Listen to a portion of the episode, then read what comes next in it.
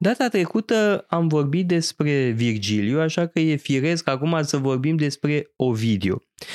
Totuși, ă, trebuie să fac o paranteză, că sunt mulți poeți despre care n-am vorbit și despre care nu vom vorbi, poeți importanți. Uh, de pildă, uh, din Antichitatea greacă, n-am vorbit despre Pindar, care este un uh, poet extrem de important.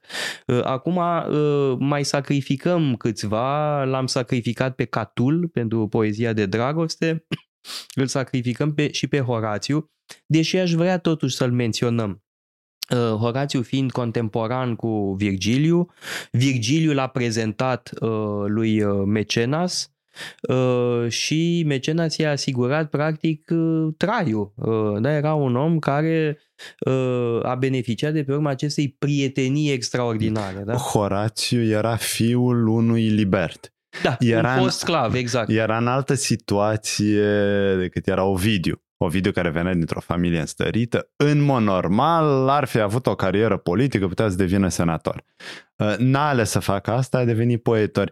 Asta uh, contribuie la sublinia diferențele dintre cei doi. Totuși, Horațiu, fiind acea generație cu Virgiliu, văzuse uh, războaiele civile. Chiar luptase la da. Filipii de în partea lui, cealaltă, de da. partea lui Bruci, fusese iertat de Augustus. Deci, la Virgiliu, la Horațiu, există mereu pericolul acesta că ordinea socială se va destrăma. Că și ne de vom... aia consideră că e atât de bun Octavian. Da. Că uh, există mereu acest pericol a barbariei care se va întoarce. La Ovidiu nu cred că simțim problematica asta. Da, e o altă generație, o generație mai tânără, um, mă rog, în ruptură cumva cu tradiționalismul generațiilor uh, trecute, poate, mm. nu? Uh, este o poezie subversivă, uh, e un poet subversiv, de-al în metamorfoze, avem un fel de reflexie asupra tipurilor de artă, da? Când avem acea competiție între Atena și Aracnea, Aracnea face o țesătură cu un mesaj subversiv în care arată ce cruzi uh, pot fi zeii și cât de nedrepti pot fi zeii în uh, raport cu oamenii. Ori uh, acest episod despre Aracnea e poate o reflexie a lui Ovidiu asupra propriei sale arte, o artă mai degrabă subversivă cel puțin în comparație cu arta, să zicem, oficială uh, a lui Virgiliu în mod special, dar și uh, a lui uh, Horațiu. Uh, la Horațiu și cu asta cred că putem încheia uh, evocarea lui Horațiu, deși, repet, e un mm. imens poet, uh, e dimensiunea filozofică. Uh, cred că asta te interesează la el și poate cândva o să facem o uh, discuție uh, despre Horațiu în mod special. Horațiu Epicureul. E, Horațiu Epicureul, da? Și uh, mă rog, e extrem de important. Sub Aici cred că trebuie spus ceva ce uh, interesează pentru toți poeții despre care vorbim în perioada asta și anume îl au pe Lucrețiu ca model, ca influență. Sigur, nu copiază, nu iau totul de bun, dar Lucrețiu e o influență extraordinară. Lucrețiu care scrie un poem filozofic epicurean despre da, natura Noi l-am evocat pe Lucrețiu când am da. vorbit despre epicurism. Da. Adică nu l-am tratat uh, separat. Da. Uh, bun, sigur că nu apucăm să tratăm totul pe fiecare mm. autor uh, separat, dar uh, să revenim la uh, Ovidiu, că este un poet absolut uh, imens. Uh, mă gândesc la influența lui asupra artelor vizuale. După Biblie, Metamorfozele da, lui Ovidiu sunt. sunt probabil cartea care uh, a influențat uh, cel mai mm. mult da, poate că ar artele vizuale. Poate că ar fi bine să începem cu poezia de iubire care vine înainte de metamorfoze și să mergem după aceea la metamorfoze care într-adevăr reprezintă opera Da, e un fel de suma teologică. Da. Un poem epic până la urmă, că asta da. e scris în hexametru. Dar bun, ă, ce se întâmplă cu elegiile, cu poezia de amor? Scrie Ars Amatoria, după aceea care este un poem didactic, dar e subversiv, cum bine spune, un poem didactic despre cum să agăți. Da, bun, dar este o imensă farsă. Ă, mm. Sigur că e o farsă parțial serioasă. E un manual de agățat. Da, dă sfaturi practice cum să agăți gagici ă, la Bun, teatru, în ultima carte și invers. Locuri. Și, în, și invers, într-adevăr, dar în special e perspectiva da. asta masculină, dar e adevărat că și uh, cealaltă perspectivă e prezentă, dă sfaturi de pildă despre poziții erotice, mm-hmm. care poziții sunt mai bune, care sunt mai avantajoase, adică uh, trebuie luat, evident, cum Grano Salis, uh, bun, apare între, evident întrebarea dacă într-adevăr uh, asta e cartea care i-a adus supărarea uh, lui Octavian Augustus. Uh, bun, asta e un fel de opinie comună acceptată, mie nu mi-e foarte clar că este efectiv acesta uh, motivul uh, exilării lui, a relegării lui la mm. capătul lumii, de fapt. Da, adică uh, în România, în la Constanța. Da. Da. Ars Amatoria e o carte adorabilă, foarte savuroasă, dar e de luat cum grano salis, pentru că e foarte mult umor și autoderiziune, de fapt, da? o autoderiziune a masculinității, ă, mă rog, e, sunt, e amestecul de seriozitate și umor, nu-ți dai seama bine exact când glumește și când vorbește serios. Ne. Ă, este delicioasă ă, da. această carte. La fel cum avem de asemenea la Ovidiu acele scrisori între iubiți mă rog, celebri, da, um, femei iubi, uh, părăsite care uh, se plâng de uh, mă rog, infidelitățile pe da, care le suportă. În acele heroide avem în primele 15 epistole sunt uh, scrise exclusiv de femei, mă rog, atribuite femeilor. Uh, Penelopa, Ariadna, Didona, Medea, da, genul ăsta. Ultimele șase uh, sunt perechi. Adică și din partea femeii și din partea bărbatului. De asta mulți zic că ar fi fost scrise mai târziu. Uh, dar întotdeauna e interesant la video cum se joacă cu perspectivele. La fel și în Ars Amatoria, când prima carte e pentru bărbați cum să agați. A doua carte e cum să păstrezi cucerirea, dar a treia carte e din perspectiva mea sau pentru femei. E la fel și în uh, eroide, e, femeile sunt mai prezente.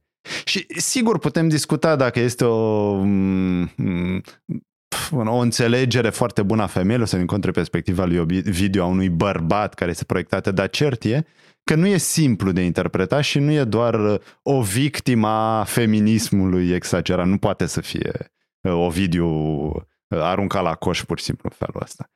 Uh, și sigur el se încadrează într-un stil literar, încă de la început, de la elegiile de amor, uh, inaugurat, cred, Roma, de Catulus.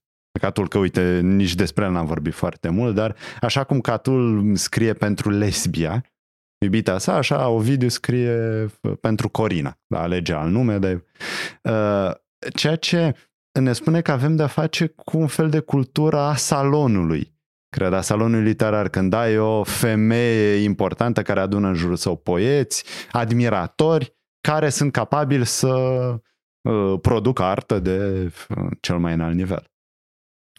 Uh, trecem la metamorfoze, da, că cred că e sunt, uh, cum spuneam, o timpul. suma teologică. Da? Deci avem toate marile mituri, uh, de la facerea lumii, da? Ca așa până și la uh, ascensiunea lui Cezar da? și uh, Octavian Augustus. Da? Sigur că aici poate și o mică intenție ironică, un fel de uh, laudatio, uh, dar atât de uh, uh, exagerată încât devine puțin... Uh, da, totuși, poemul aș zice că se încheie cu apoteoza care văd, dar în primul rând cu apoteoza poetului, poetului al lui Ovidiu. Exact. Da, da, aia e adevărată apoteoză, da. da.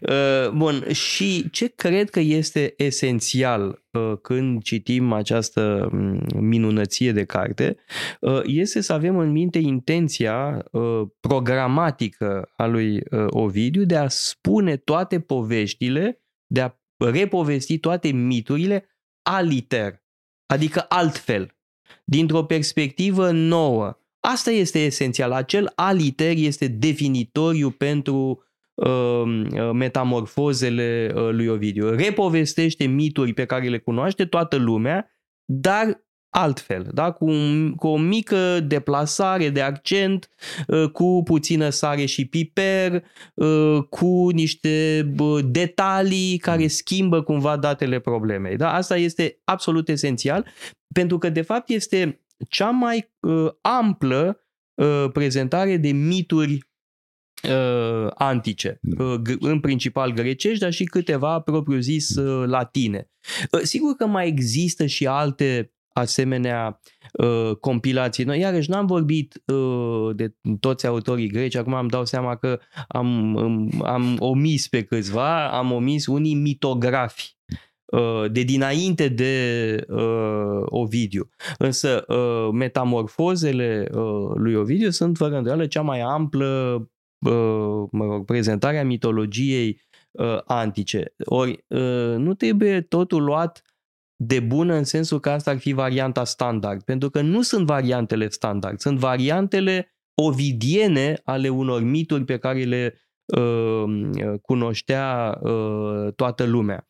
Uh, de ce spun asta? Pentru că există un pericol, uh, pericolul legendele Olimpului foarte bune legendele Olimpului, dar ele uh, pot uh, uh, crea falsa impresie că mitologia uh, antică este unitară. Doar ea nu este unitară. Există mai multe variante pentru fiecare uh, mit în parte. Variante locale, uh, variațiuni pe teme date, uh, ori variațiunile lui Ovidiu sunt absolut uh, fabuloase. Uh, sunt uh, savuroase, adaugă tot felul de detalii. Uh, nu știu, mă gândesc la mitul lui Dafne, la mitul lui Filemon și Baucis, care este una dintre cele mai frumoase povești de dragoste din istoria uh, universală. Uh, mă gândesc uh, la, uh, uh, nu știu, Acteon și uh, Artemis, de pildă, da? care se sfâșia de proprii lui câini. La Narcis. La Narcis, Narcis și Eco la povestea Hermafroditului, apoi avem faimosul duel oratoric extraordinar Uh, dintre Ajax uh, și Ulise. Da? Asta este o variațiune pe mm. tema uh, sinuciderii lui Ajax pe care o avem deja evocată în Odiseea lui Homer. Dar aici avem un duel oratoric absolut extraordinar. Și dacă tot vorbim de uh, discursuri uh, în uh, metamorfozele lui Ovidiu, uh, nu pot să nu menționez uh, poate cel mai important asemenea discurs și anume, discurs, și anume discursul lui uh, Pitagora împotriva mâncatului de carne. Da? Este un uh, manifest uh, uh, vegetarian da? Mm. și uh, este absolut superb. Da? Este o, unul dintre cele mai frumoase discursuri, poate, din istoria oratoriei. Da? Acest discurs al lui Pitagora împotriva celor care mănâncă uh, din carnea uh, altor animale. Da. Da? E un manifest Semenilor vegetarian. Uh, uh, și, de fapt, acel uh, uh, discurs oferă cheia pentru întreg. Uh, pentru că um, viziunea pitagoreică este cea a unei metamorfoze a sufletului. Sufletul trece uh, prin diferite forme. Uh, uh, da, um, metempsihoza uh, stă la baza uh, viziunii uh, ovidiene despre metamorfoze. Da? Uh, sufletul uh, se încarnează Uh, în diferite ființe. Uh, tocmai de asta cred că am și ales să-l tratăm pe Ovidiu, pentru că uh, de fapt este un autor filozofic, e un poem filozofic, un poem epic, da, bun, scris în hexametru, are vreo 250 de mituri, da, e, da. e imens. Și ideea filozofică principală e că totul este în flux. Exact. De fapt, preia ideea presocratică, da, ideea lui Heraclit, Heraclit da. totul este în schimbare. Ori uh, Ovidiu nu face altceva decât să descrie lumea, să descrie natura esențială a lumii. Uh, dar e adevărat că aceste metamorfoze nu sunt întâmplătoare. Ele întotdeauna spun ceva despre uh, esența personajului. Pentru că, sigur, de multe ori oamenii sunt transformați în uh, spunem ființe inferioare, animale sau chiar plante sau... Dar e și invers. Adică în mitul lui Deucalion, de pildă, pietrele devin oameni. În mitul lui uh, Pigmalion, iarăși, sculptura prinde viață. Deci există, transformarea nu e unidirecțională. Um, foarte interesant este și mitul pe care menționai cu competiția dintre Arahne și Atena. Uh, când uh, Arahne se laudă că ar fi extraordinară în arta țeserii, mai bună decât zei. Atena va țese o scene în care zei îi pedepsesc pe muritori pentru hubris, pe scurt. Și scenele sunt foarte ordonate. Pe când în cazul Arachnei totul este haotic și Aracne nu pierde competiția de fapt, ci Atena se supără, o lovește și Aracne se duce să se sinucidă, să se spânsuri. Și Atena atunci din milă o transformă în paianjen. E interesant că Uh, nu avem de-a face totuși cu o condamnare completă a zeilor. Ci Atenei se face milă până la urmă. Îi dă o soartă mai bună decât uh, ce ar fi suferit în mod normal. Uh, dar spre deosebire de episodul cu Niobe.